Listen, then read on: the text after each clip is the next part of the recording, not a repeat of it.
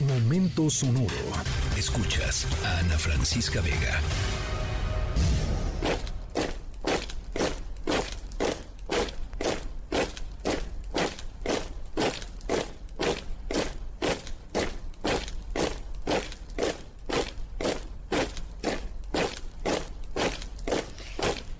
Bueno, nuestra historia sonora de hoy habla sobre militares. Em, y sobre un tema que no es nada más privativo de nuestro país, que es la militarización, em, sino a nivel mundial.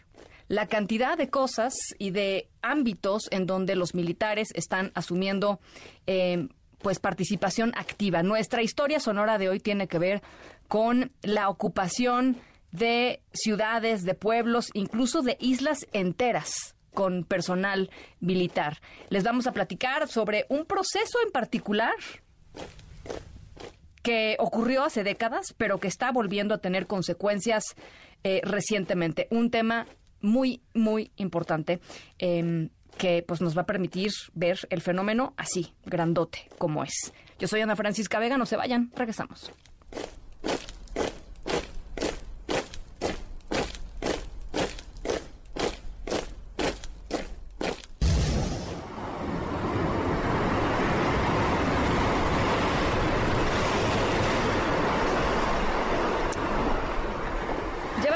Tiempo de 2023, ¿no?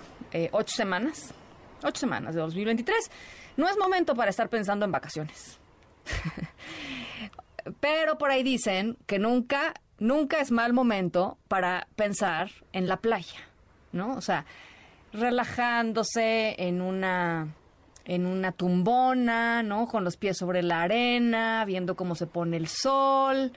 Eh, pues una bebida refrescante al lado, la que ustedes escojan. em, y respirar. Qué cosa más rica, ¿no? Bueno, imagínense que van a hacer un viaje a una isla, esperando encontrar, pues esto, ¿no? Isla, mar, em, playita, paraíso tropical, eh, eh, cosas interesantes en términos culturales, ¿no? Una que otra eh, lugarcito para comer, ¿no? Cosas ricas. Y cuando llegan, en vez de encontrarse eso, se encuentran con militares. La isla repleta de militares. La verdad, este, uno agarraría eh, el, avión de regreso a donde hayan salido y adiós. Em, es una posibilidad hoy si viajan a una isla de la que les vamos a hablar en nuestra historia sonora. ¿Por qué está llena de militares? ¿Cuál es la historia ahí? Em, y además, pues recién llegaditos, ¿eh? Ni crean que recién llegaditos. ¿Cuál es esta isla y por qué? Yo soy Ana Francisca Vega, no se vayan, regresamos con mucho más.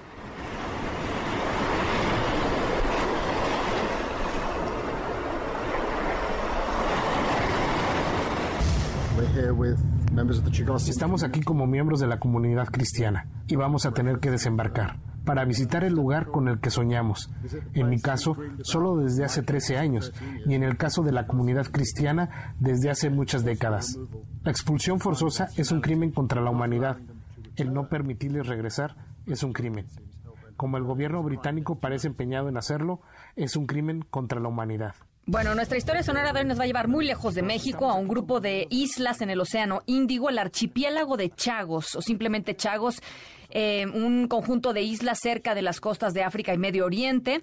En 1965, miles de habitantes nativos de esas islas comenzaron a ser desterrados por el gobierno británico, que llegó a ocupar, eh, pues ilegalmente, como conquistadores, ¿no? El territorio. Ellos también le cedieron el control de Diego García, que es la isla más grande de todas. Es una isla estratégica muy importante para eh, los Estados Unidos y para la Gran Bretaña. Le pusieron ahí una base militar debido a la cercanía con territorios de interés para Estados Unidos y después del 9-11 eh, lanzó ataques desde la base de Diego García contra Irak y Afganistán. Bueno, les estamos platicando de esto porque recientemente diversas organizaciones defensoras de los derechos humanos como Human Rights Watch han señalado que las acciones de Estados Unidos y del Reino Unido constituyen un crimen contra los derechos humanos y que deberían abandonar estos territorios lo antes posible, dejar que la gente que a la que expulsaron pues regrese a sus a sus casas, a sus hogares.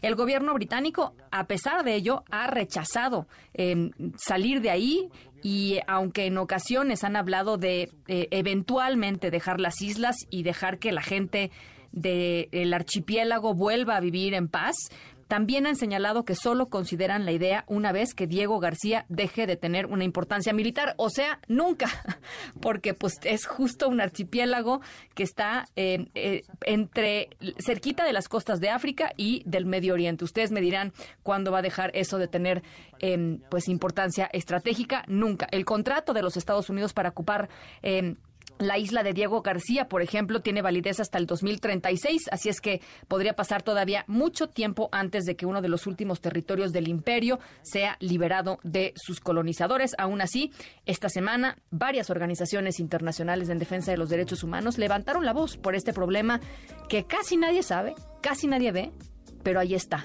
Es un problema más que tiene que ver con pues esto con el militarismo en nuestro planeta. Yo soy Ana Francisca Vega. Cuídense mucho, pásenla muy bien y nos escuchamos mañana, 5 de la tarde en punto. Escríbenos en todas las redes. Arroba, arroba Ana F. Vega. Ana Francisca Vega. En MBS Noticias. Noticias.